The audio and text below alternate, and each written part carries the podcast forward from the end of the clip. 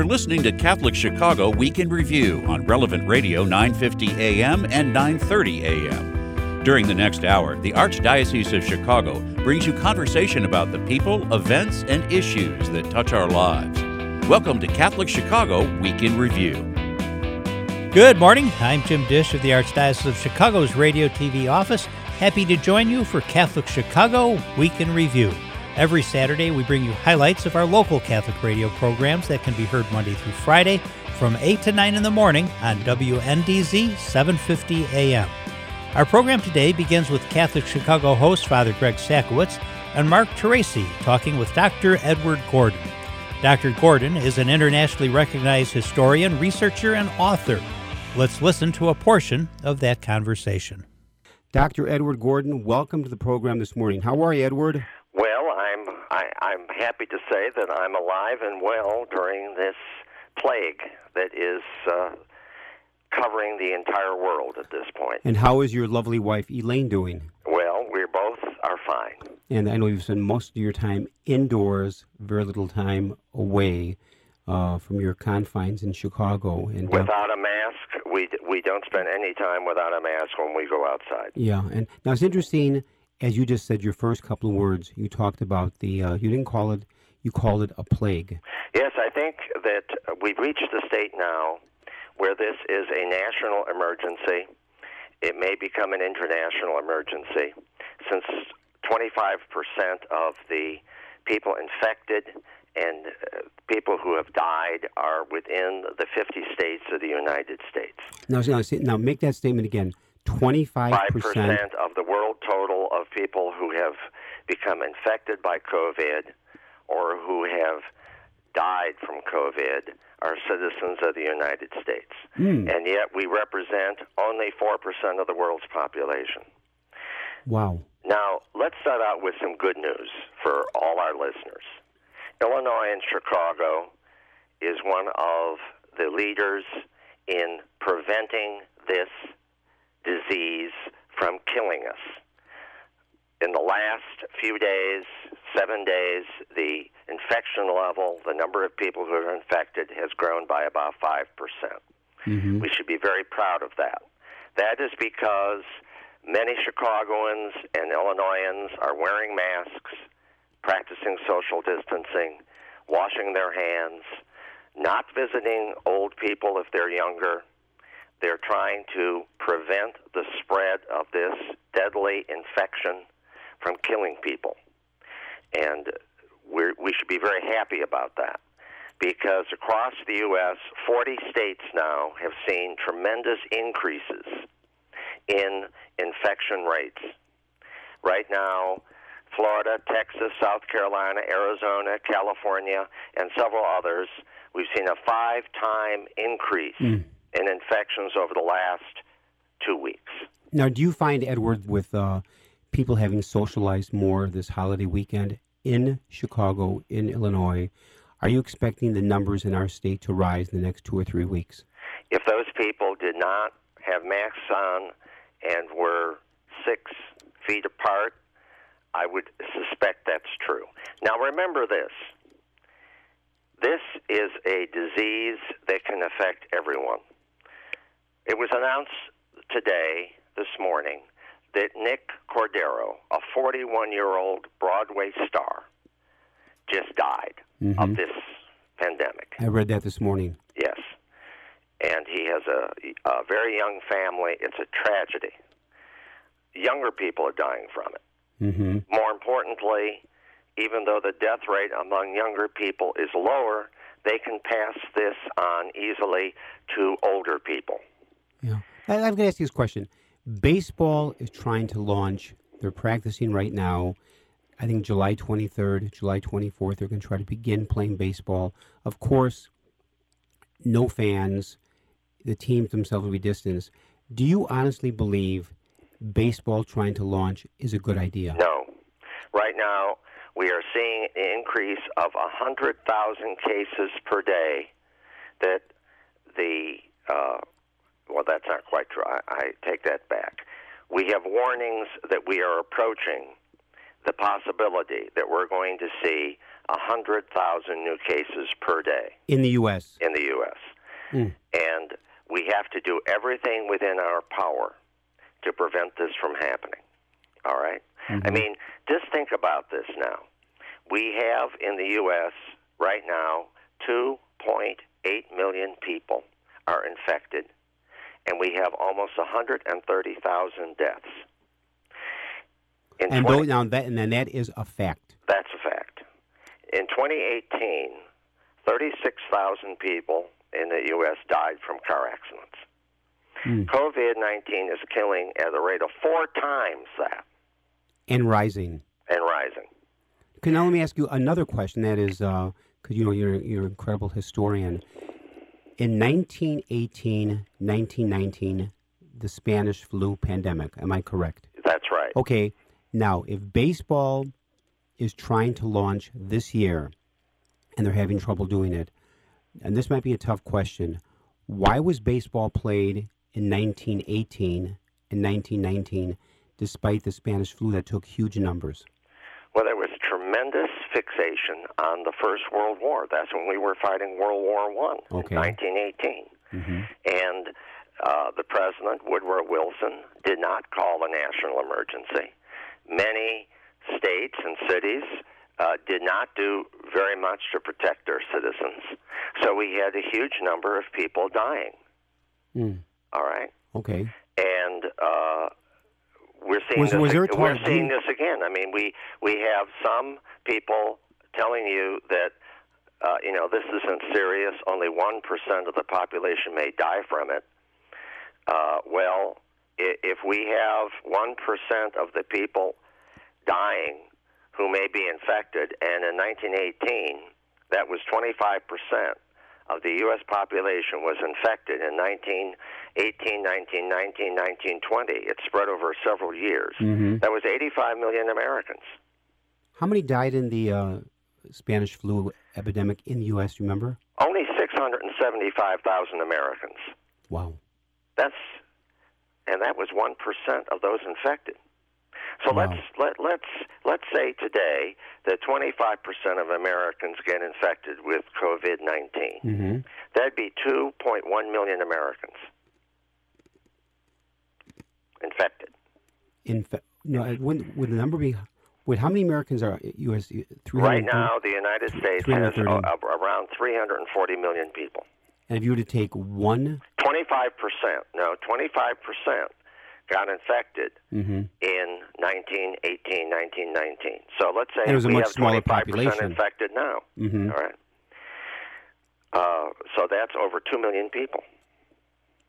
you're talking about some staggering numbers. Yes. So, uh, you know, if uh, a bar owner down in Lubbock, Texas said we should just let it run its course, in other words, Right. herd immunity. All Mhm. right?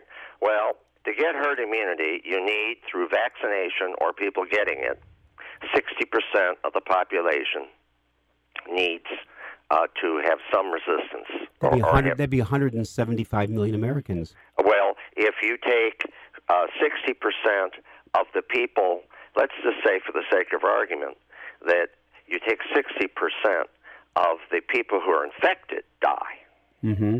all right? That would be 5.1 million Americans. I mean, we're talking about huge numbers of people that theoretically could die from this. And, you know, the city of Chicago has a population of about 2.7 million. If 25% were infected, so I'm going, I'm lowballing this Mhm. now, that's 68,000 Chicagoans within the city limits would get sick, and 30,000 people would die.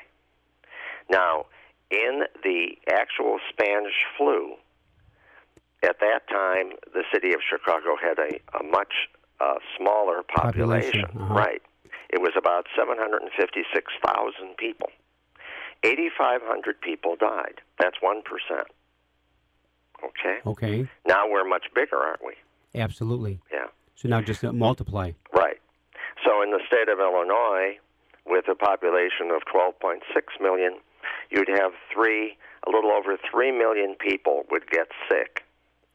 And if only 1% died, and that's what some people are saying, well, it's only 1%. That's 31,600 people in Illinois would die from this. In one state? In one state. Now, those numbers are not acceptable. They're not acceptable to you or to me. Mm-hmm. As Catholics, we believe in a right to life. Mm-hmm. We are all in this together now. This is a war. This is a national emergency. If you, if there was a war on that threatened the United States as in World War II, and we had a national draft, and people went to fight for their country, Mm-hmm. it would unite the country. I'm saying to all your listeners today, I'm drafting all of you. This is a life and death plague. This can touch the lives of many people in your families and friends, whether they are Catholics or Jews or Protestants or atheists. There will be no discrimination here. I'm saying to you, we're all in this together, and we need to fight this with the tools that we have, which means what we're doing, what we are, And now, what Edward, we're advocating. why are many people not taking the pandemic seriously? And you said because it's been very uneven regarding some responses. That's right. In other words, the official response has been mixed. Remember, at the beginning of this, we were told you didn't need to wear a mask. Right. A lot of that was because they needed masks for healthcare people, and we had such a shortage because we had not provided for this epidemic to start. All right, that has shifted. Now, because we know more about this pandemic, this plague, uh, we realize that this is an airborne disease, and that if you you are within six feet of someone else, even outside, you can get this if you do not have a mask on and that person does not have a mask on. Now, let's delve down a little more into the psychology and the culture of this. In Asia, Asians have been wearing face masks for a long time to control different diseases, particularly the flu. In the West, it's harder, though. In Northern Europe, uh, they seem more resistant than in the Mediterranean countries. Now, here in the U.S., let's take a look at male and female behavior. A lot of men feel that they should reject masks because it is denigrating their masculinity, their power, all right? And they think it's shameful. It's a, not cool. It's a sign of weakness, a stigma. Uh, just today, I was reading an article about how women are resisting because it smears their lipstick. Uh, and they're getting their lips tattooed permanently so they can't smear their lipstick. And now, how the cosmetic companies are preparing for a huge drop in lipstick sales because of the uh, the masks. Uh, so there is a reluctance upon certain people to recognize how serious this situation is, and uh, at the same time, uh, there, as I said, there's this issue of civil rights. Abraham Lincoln, right before his assassination, said this What has happened in this civil war will reoccur. Human nature does not change. In any great nation's trial, we have people who are weak or are strong, who are silly and are wise, who are good and are bad. We must study this conflict's incidents to learn wisdom from this and not as just the wrongs to be avenged, but to take better action in our future crises. Well, that crisis is now. Let's learn from our past. Let's take that action. Let's take the self sacrifice that our parents and grandparents did during the Great Depression and during the Second World War to win that war. This is our war. And it's being fought right now in our neighborhood and community and in every state. I'm proud to be an American. I'm proud that my freedom is guaranteed by the Constitution. But I'm also willing to sacrifice some of my personal ability to do whatever I want, whenever I want to do it, for the greater good of those around me. I say this as a Catholic. I say this as a Chicagoan and an Illinoisan and a citizen of the United States. We should be the example for the world to show them how it's done. Our thanks to Dr. Ed Gordon for his insight and historic perspective. Always a great guest. On our Lifelong Journey program this past week, Clarissa Alantera visited with Emily Cortina of the Kolbe House Jail Ministry. Let's listen to part of their conversation. Can you explain a little bit about the Kolbe House Jail Ministry and how long it's been around for? Roughly? Yeah. Yeah, Kolbe House was founded in the in the mid 80s. Um, Father Larry Craig is recognized as the founder, but he was part of a small group of um, religious and lay people who would get together and talk about um, the, the the issues that their communities were experiencing, and um, incarceration is one of those issues. The criminal justice system kind of wrapped up, connected to lots of other issues. Um, but they wanted to do something. They wanted the church to respond, and so they came up with the proposal of Kolbe House and brought that to Cardinal Bernardin at the time, and he said, "Yeah, let's let's go for it." And so they they named it Kolbe House. Um, it was founded just a few months after Saint Maximilian Kolbe was canonized. Um, he was a saint who was martyred in Auschwitz. Um, so he was a prisoner and he ministered to prisoners. Um, and then they put house on that name because they wanted to recognize us as a ministry of hospitality, um, not a social service agency, not an office that you go to, um, but really something that's that's a community that's based in hospitality. So that's how Kolbe House was born. That's you know I I know very little about uh, Kolbe House's origin, and that is probably the most that I've I, I guess the in depth story behind it, and I had no idea that it, the house was to be to really represent the hospitality that I imagine um, when people are coming to Kolbe House looking for help or looking for anything that that you know might um, help change their situation or their family situation, the house and the idea of hospitality must be a beautiful image for them to kind of encounter. It definitely is. And the importance of community um, in order for individuals who have gone through traumatic experiences, who have experienced hurt, I mean, the importance of community can't be overstated. Um, and that's one of the gifts of our church, you know, is that we're so community based. And so it, it just you know, it made sense for the ministry to take on that form.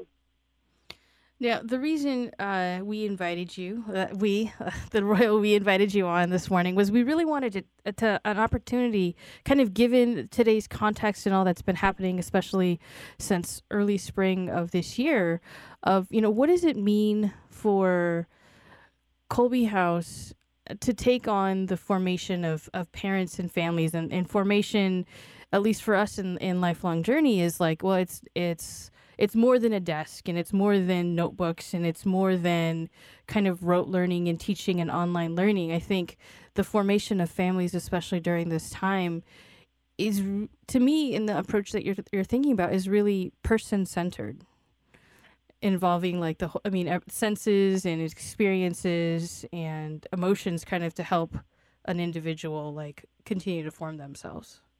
Absolutely. Yeah, absolutely. And, you know, the effects of crime and criminal justice are, they extend far beyond those who are, are behind bars. You know, they affect victims, they affect the families of those people, and they affect the communities. Um, and every community is touched by incarceration. In some communities, it's a it's a very hidden problem. There's a lot of stigma around having a loved one who is in jail or in prison. Um, and in other communities, it's far too obvious um, the impact that the criminal justice system has. And I think, like you said, we're we're in a moment where we're really waking up to the fact that we can't just limit our concern to our family or our immediate community. Um, we need to have an open idea about who our neighbors are, and we need to renew our commitment to caring for each other. And and that that's when that can come from the family, that's such a beautiful thing. Um, and so, you know, at, we're starting to ask those questions in a much bigger way. How can we all play a part in in creating a more just and peaceful society? Now, I'm curious in the past couple months if if in your role uh, working with doing a lot of the outreach, uh, perhaps to families and even volunteers or even community members, have you found yourself more busy or is there been more interest that people have expressed during these times? Yeah, definitely. Um, you know, when when the stay-at-home order started, and I thought, oh, we're going to be working from home. I'll catch up on all these projects and you know things that of looking ahead, planning for the future. Um, a lot of that got pushed down in priorities. Um, you know, and and rightfully so. We're we're grateful for the opportunity to have increased contact, inter- increased interest in what we're doing, and an opportunity to be part of the conversation of of how we, we respond to racial injustice in particular at this time. So, uh, do you have a, a recent example, maybe in the past couple months, of uh, maybe people who've reached out or conversations that you've had in the community? What is that? What is the real kind of day to day look like for you in the past, you know, three or four months? Yeah, well, there's been, of course, a lot of online events just because of the the time that we're in.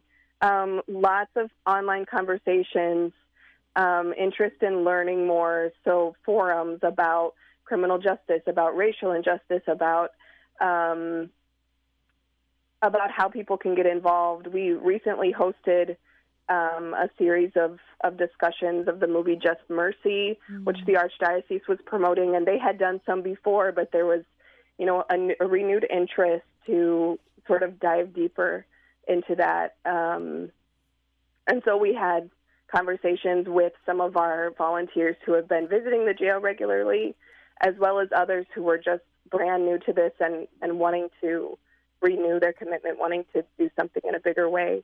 Um, so that's one recent activity that we hosted. But um, last night, our, our director was on Theology on Tap. So we've yeah. been, you know, we've just been um, getting involved in, in a lot of those conversations that are happening.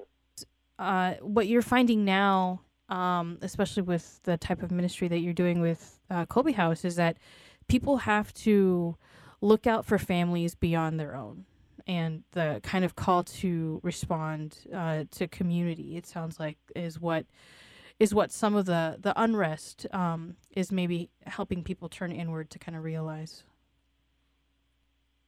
Yeah, yeah. Um, I think it's it, it's part of our call as Christians as well. Um, you know, one of the scripture verses that Kolbe House um, always goes back to is Jesus calling us, you know, I was in prison and you visited mm-hmm. me.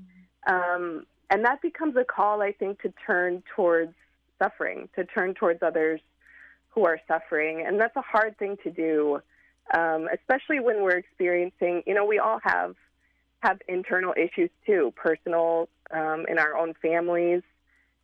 And it can be hard to turn towards others who are suffering and, and try to carry other burdens as well. But um, what we really find through our ministry, through our volunteers who engage in this ministry, is that when you're carrying it together, you know, the commitment grows to, to alleviate that burden and, and it doesn't feel as heavy. But but it's not an easy thing to do to turn towards other families, other communities who are suffering, especially if it's in a way that we don't understand or that we're not familiar with. Um, but that's what we're called to do. Now, tell me a little bit about how you came to Kolbe uh, House Ministry. It sounds like you you joined uh, a few years ago, but I, I, I, imagine there was a spark that came up deep within you um, at some point before three years ago. Tell us what that was like. Yeah, so you know, I think it started. Well, everything starts when we're kids, right? Some kind of formation that re- we receive. But when I was in high school, um, I'm from Nebraska. Um, but I actually came on a service trip to Chicago um, through Young Neighbors in Action, and that's the first time that I learned about Catholic social teaching, and that really awoke in me sort of this conviction. I, I from that experience onward, I knew that somehow my life would be mission and service driven. Um, I didn't know what that would look like, but that sort of set me on that path.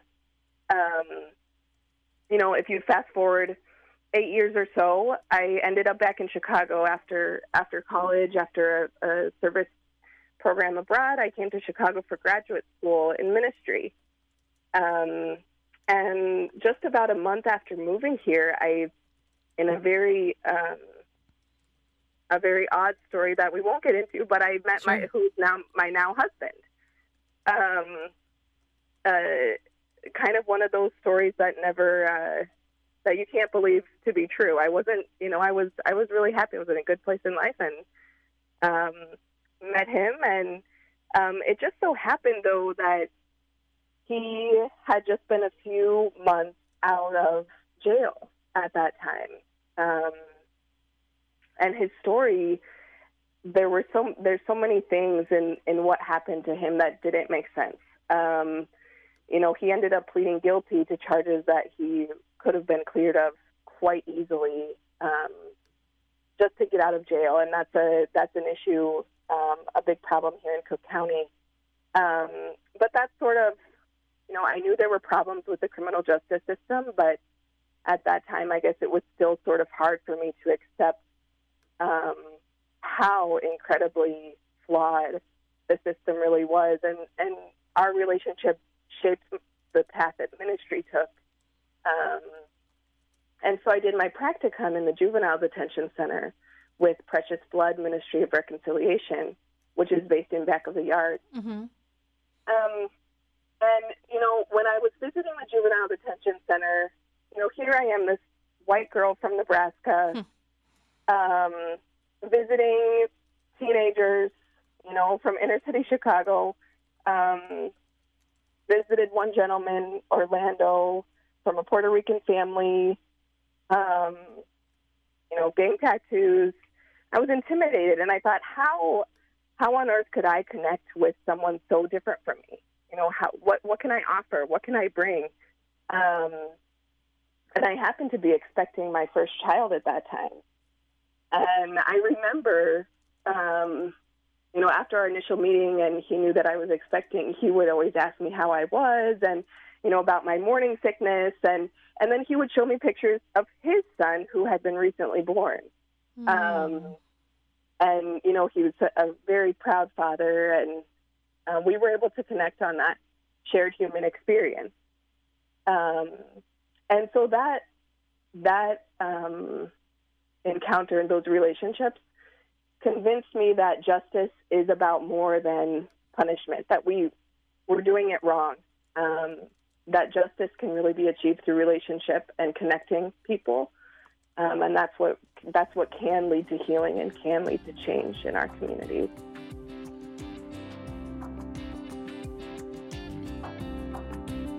Our thanks to Clarissa and Emily for sharing their insight on the Kolbe House Jail Ministry. Stick around after a short break. We'll get an update on the Renew My Church initiative, and we'll also hear the latest from the Office of Lifelong Formation.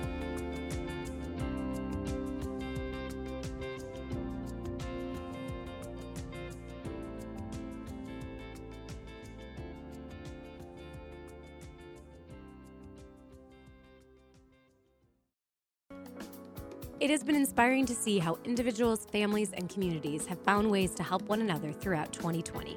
At Catholic Charities, we usually have 35 to 40 events a year where we gather and enjoy time together in support of important programs and services, while raising critical funds that allow us to respond to the growing number of people who are in need of the most basic necessities in life. Many of our events are now virtual. If you would like to be a sponsor for one of these events, please call 312 948 6864. That's 312 948 6864. Also, visit us at catholiccharities.net slash events and follow us on social media too.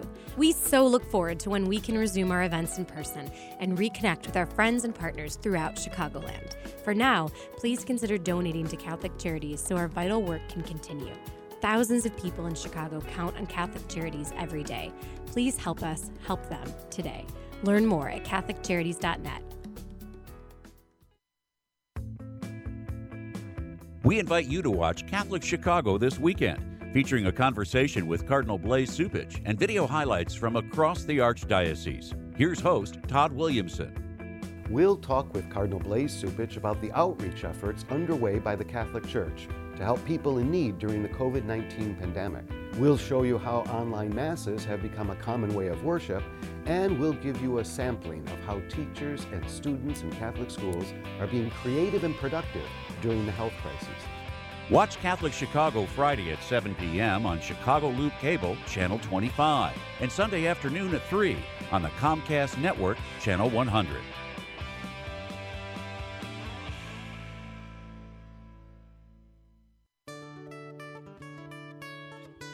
Throughout our nation and our world, people of all faiths have recently been joining fervently in all kinds of prayer.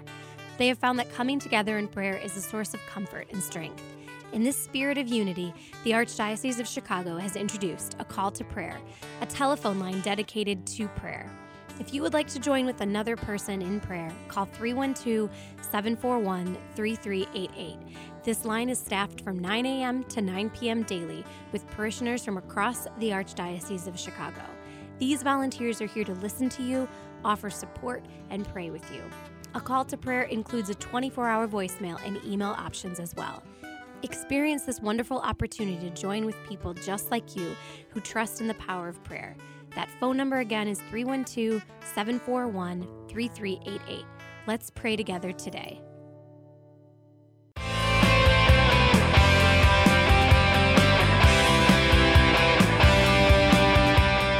You're listening to Catholic Chicago Week in Review on Relevant Radio 950 AM and 930 AM. Every Saturday from 9 to 10 a.m., the Archdiocese of Chicago presents programming about the people, events, and issues that touch our lives.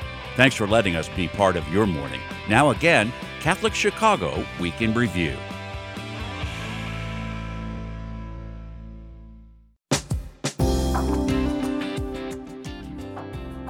Welcome back to Catholic Chicago Week in Review.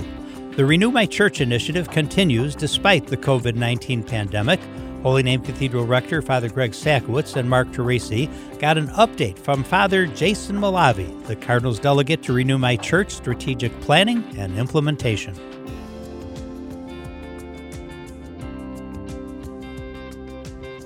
So, Jason, with all that is happening with Renew My Church, how has this been handled in spite of COVID 19?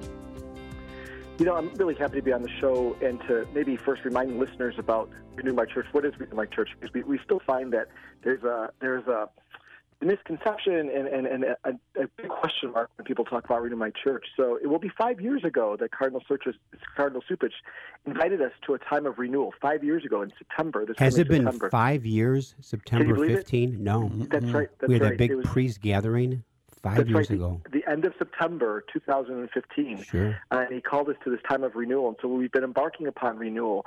And, you know, I think that one of the areas of renewal certainly is structural, but the biggest area of renewal that we have to look at is our own personal journey of faith. Uh, you know, we, we, we could talk about the church, we could talk about all the things that are happening in the world, but so seldom do we really talk about how we're doing in our own in our own journey of faith, how we're walking as Jesus' disciples. So that is the fundamental call for Renew My Church: is is how are we doing as disciples? Are we deepening our discipleship? And further, mm-hmm. are we able to share our faith with others? Because that's the only way it passes on from father and mother to child. Uh, from from friend to friend, from neighbor to neighbor. That's the way that Jesus did it, and that's the way we're called to share our faith is is really relationally with one another. So uh, to talk more about the structural part, because you know I think that's the overall. Yeah, before you move on there, Jason, I think you hit on something important, and that is yeah. two words that Catholics are uncomfortable with is the word evangelization. They see like going door to door with a Bible. That's sent that very Protestant mm-hmm. term. Sometimes it's very Catholic, but that it's their mentality. And number two, about sharing the faith. I think many Catholics have trouble sharing the faith. When I talk to them about sharing the faith in their own life experience, they come to realize they've been doing it more than they thought mm-hmm. and never called it that. That's right. Well, discipleship right. is also yeah. or uh-huh. people feel I'm not worthy. Yeah. I'm not. No, the priests. Well, I'm are, not a disciple. The priests are the disciples of Jesus, and we're and by our baptism we are all called to Yeah. be disciples and followers of the Lord. And so it. Uh, but you know, you're right, Jason. Many people still have a misconception of what Renew My Church is.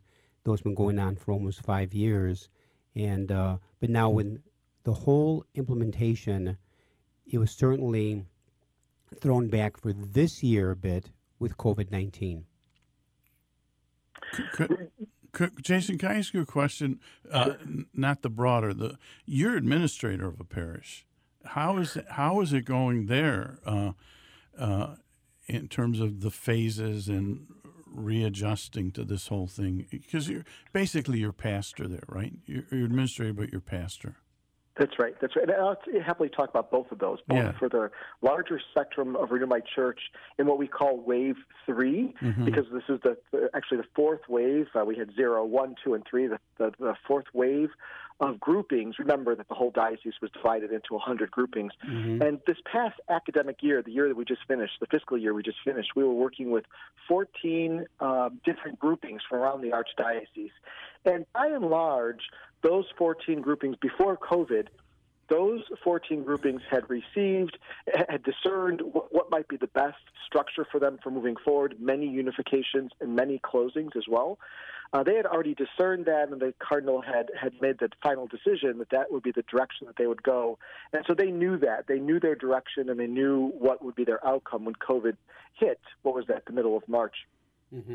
So what it really impacted was people's ability to um, come together and start planning for the new parish, start start unifying themselves and uniting ministries and uniting um, uh, a people and, and a parish vision for moving forward. That's what it really impacted.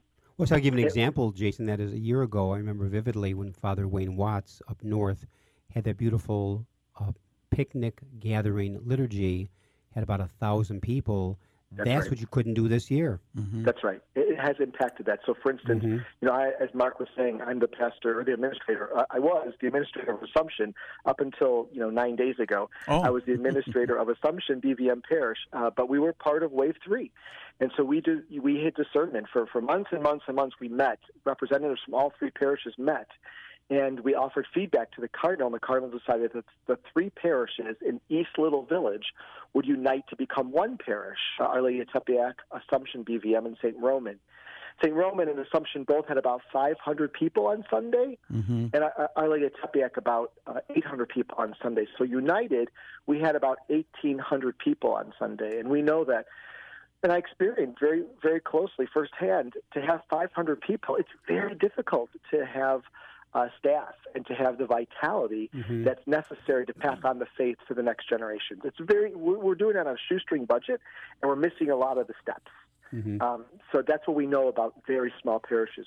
So all three parishes will unite together, Our Lady of Tepeyac, and uh, there was a new pastor named, uh, and then Father Tom Bohar will take over as pastor, uh, or did take over as pastor July 1st. He's currently on a 30-day retreat, but he'll take over as pastor uh, uh, full time when he comes back at the end of July. But see, what makes it very hard, Jason, and that is uh, when he comes back, he cannot have a gathering of the entire faith community Right. now join because even Holy Name Cathedral, which seats 1,200, our capacity right now is about 200, you know, Right. with uh, physical distancing, and that makes a huge difference. So you'd like to gather with a thousand people as the uh, new happening emerges, but we just can't do that right now. So what we're left with is our ability to do only what we can, which Mhm. is uh, been made unbelievably successful with with uh, tools like Zoom and Microsoft Teams, uh, Zoom specifically. So, you know, what we've been able to do, uh, it, it, staying specifically in East Little Village, we've been able to gather people together on Zoom calls over and over and over and over again. Um, whether it's just the lectors, the lectors coming together from all three parishes on Zoom to meet each other, or the Eucharistic ministers coming together on Zoom to meet each other uh, over this electronic platform, or our grouping team members coming together to check in and see how everyone's doing. Uh, it, it's been really there was there was a prayer group that came together every Wednesday for a while uh, just to check in with one another. Uh, and you know they're they're not huge numbers. Maybe we'd have 35 or 40 people, Mhm. uh, but that's better than not being connected at all. And people were so grateful to see each other's faces. Now that's been a huge learning curve that we, we have this platform that we can and should be using uh, even more and more as we move through the COVID pandemic. That was a big learning for us, and that's the way we did try to stay connected as much as possible, and that's been happening across uh, in many of the unifications that are happening. So there are, there are mergers occurring, but that also means closures, and this is a difficult time to even celebrate a closure. How do people, you know, your parish as you knew it is going to be merged, uh, and how do you how have how have pastors handled that? Mark, that's that's the question uh, that we've really been keeping our eye on, and the cardinal is very intent on making sure we're doing it as humanely as possible, um, because there are a good number, 14, 14 parishes that actually will end their ministry. They've been united to another parish, and they will end their ministry. 14, and that's a big number. That's a big number. Yeah. and uh, you know, so they, they really felt like they had a double, a double, a double punch in the gut. 1st was hearing the news, even though they they offered feedback and they knew uh, that they were not going to be able to sustain themselves as a parish community. They knew that that, that, that they needed to be closing on most of the cases. Um, the, the first punch in the gut was the, the hearing the reality. Oh my gosh, that's right, we are going to close. The cardinal has made the final decision. In fact, the feedback we gave him will lead to a, a closure. And the second one was then, you know, uh, hearing that we can't do all the closing ceremonies as we would have liked to have done. uh, Which is so very important. Yeah. So I think, no, I know that the pastors that are walking with these two communities that are uniting into one are very aware of that. And we're talking with all the pastors and we're gathering them together to make sure that whenever we can be able to celebrate that, we will celebrate that. Uh, whatever that means, having legacy days or having, uh, you know, remembering such and such parish and coming together for special masses and, and, and uh, remembering, the, remembering the previous places of worship. You know, Jason, So even even along those lines is, you know, this has been a, a time of transition for associates and pastors. So pastors who are leaving a particular parish, pastors who are retiring, pastors who are now coming on board to the new parish, uh, it can't be celebrated properly because of the of COVID nineteen. You know, there's this whole sense of giant celebrations. there's so much closure that didn't happen. Correct. Graduates, confirmations, Oh, first gosh, yeah. Retirements, uh, closings of parishes. There's so many moments of closure that didn't happen as we need as human beings. But what I what I've been heartened to see is some of the uh, ways the parishes have celebrated with their pastors who are retiring or leaving. So I, on Facebook, you could see a number of uh, drive-bys. Uh, the pastor stands out after mass in front of the Yeah. parish, and there's cars and lines of cars that that, that say farewell. So Honking. people are really finding ways to, s- to fulfill the need to have some kind of closure. Uh, and sometimes it's a drive-by. Thanks to Father Jason for joining us on Catholic Chicago. Next up, Father Greg and Mark visited with Kevin Foy, the director of the Office of Lifelong Formation. Kevin, welcome to the program this morning. How are you? I'm great. Good morning. How are you guys doing today? Doing fine. Where- Kevin, where are you from originally growing up? I'm from Seattle, Washington. Oh, you're Seattle. So when did you come to uh, Chicago? Uh, I came to Chicago in 2015. Uh, my wife, my wife's from the Chicago area, so we met at Notre Dame in grad school, and then uh, lived in Seattle for a few years while we were um, early in our marriage, and then we moved back here uh, about four or five years ago. Now it was a while back, but were you familiar at all with Archbishop Tom Murphy from Chicago, who was out in Seattle? Only by reputation. Oh, okay. Only by reputation. He's a little before my time, but Mhm. um, yeah, no, I heard a lot about him. I was working with the um, Maryknoll missionaries in Seattle, so I was pretty plugged into um, the church there and the archdiocese. So um, heard a lot of great things for sure. Well, maybe for a moment, uh, Kevin, you could tell our listeners uh, the Office of Lifelong Formation. What is that office all about?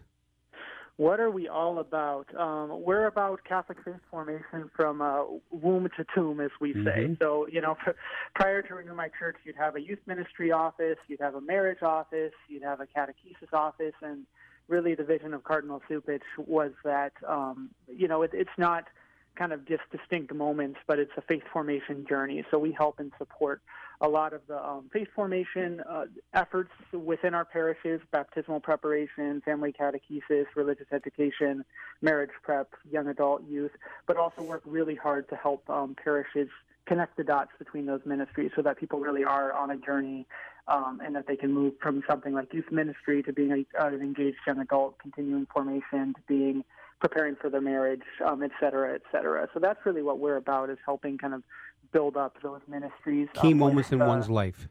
Yep, exactly. So, as parishes consolidate through this Renew My Church program, how are you folks involved?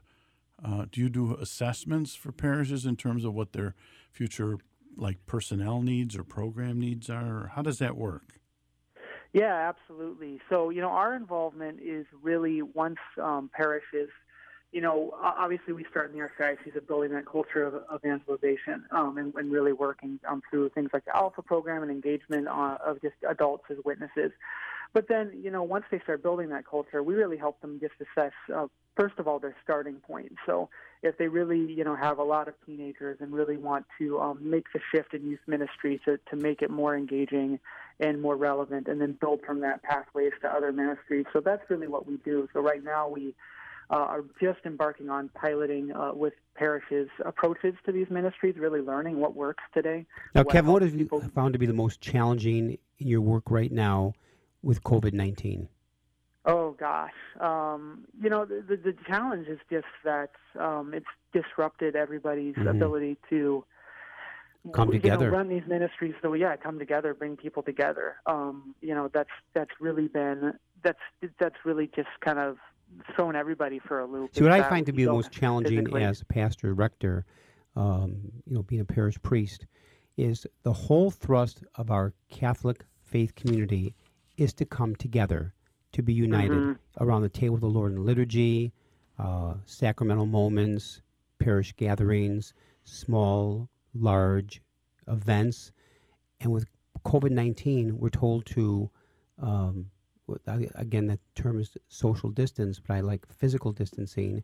Even Sunday liturgy, six feet apart, every other pew. Now, the cathedral does it very, very well, but it's a huge, tough adjustment. And now, even personally, I've had about 10 weddings postpone later in the fall, or many into 2021.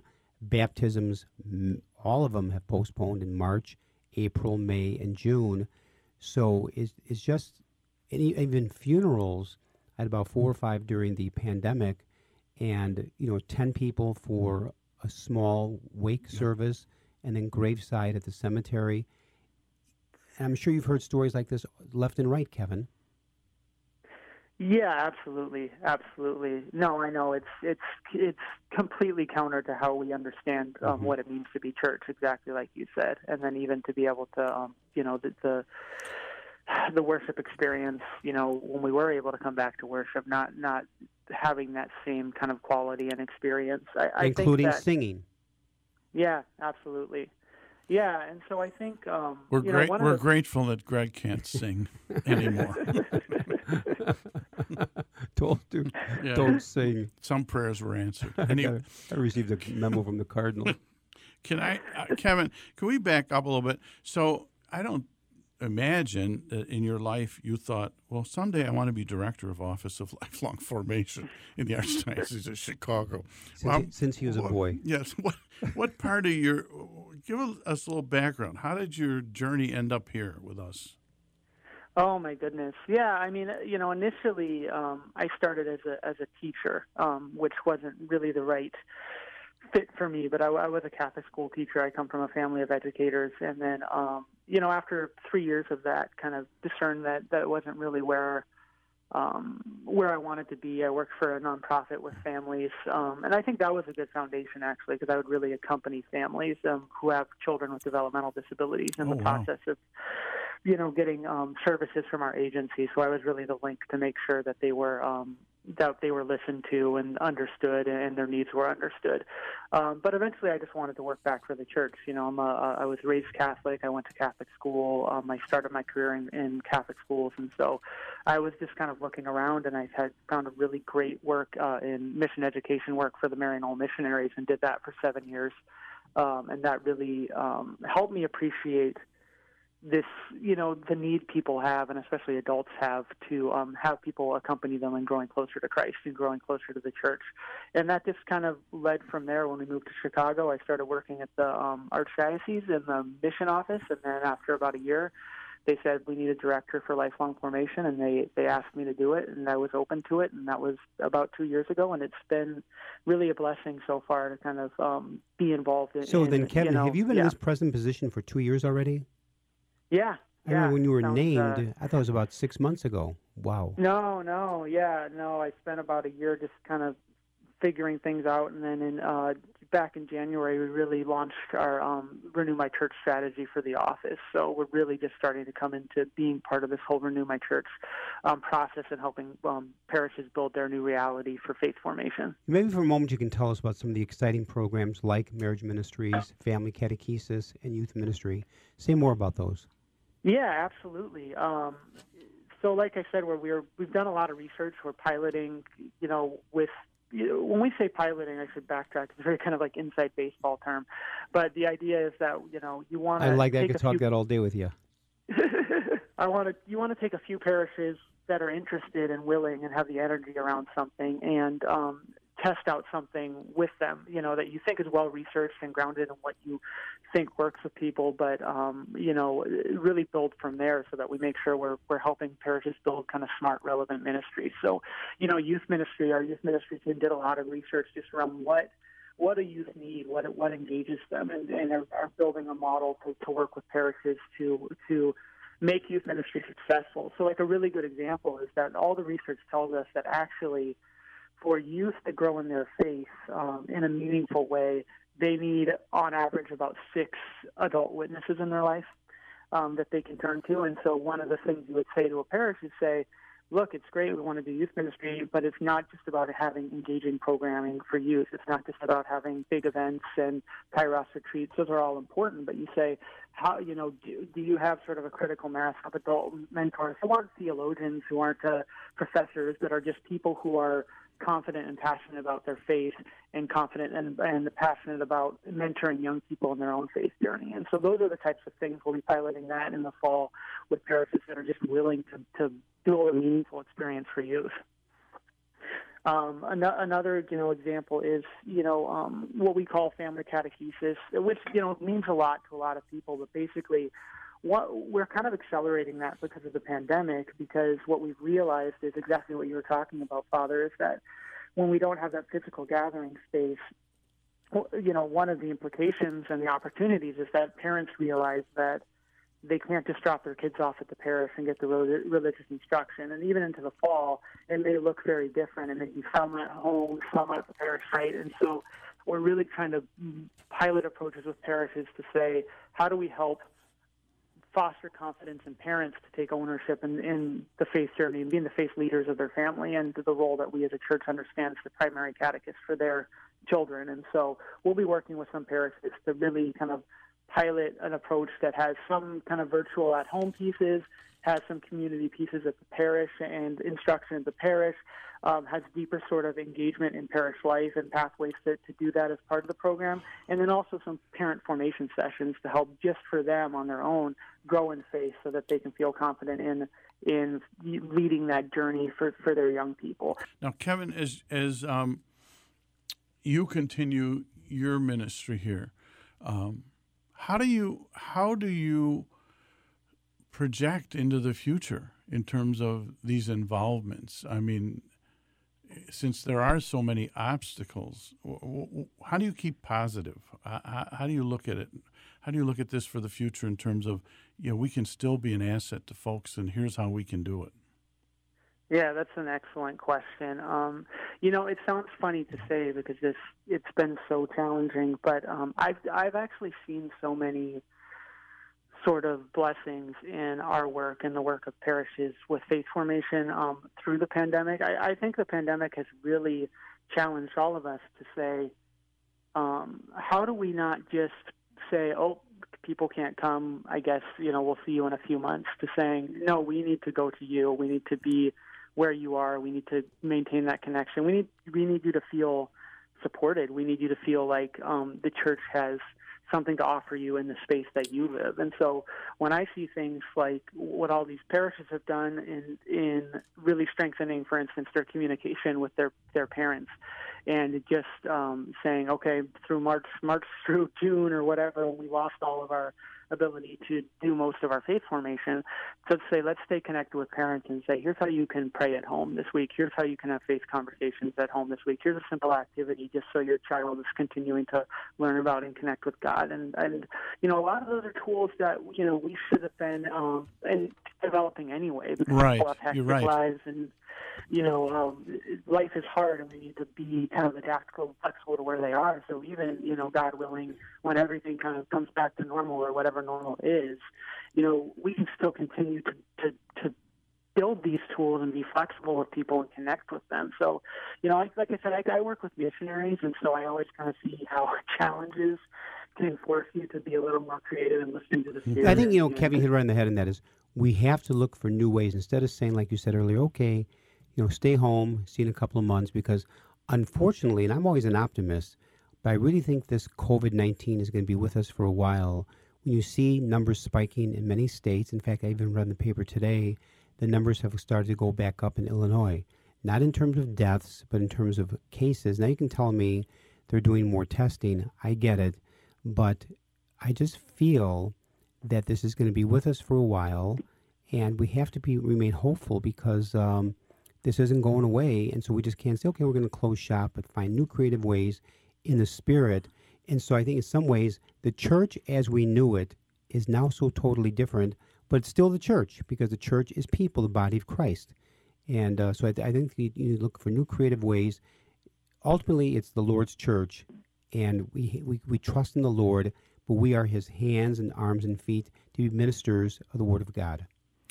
Kevin, could you tell us? This, you said you've seen so much in terms of positive. Maybe a story that um, encourages you in terms of your ministry. A story that encourages me. Yeah, no, I mean, um, what's interesting in my ministry is I'm a support, right? I'm I'm working to support all of our um, catechetical leaders and parishes um, and uh, formation ministers to really do what they need to do to serve the people that they serve. So I think what's you know really inspired me is that right when the pandemic hit, you know these folks got together and just started working together. They started you know um, in in vicariates meeting weekly to really talk about what are what are you doing? What what tools are you doing? How are you doing virtual? How are you doing communication? Oh, you can't call parents. You can use this app to call um, and mask your cell phone number.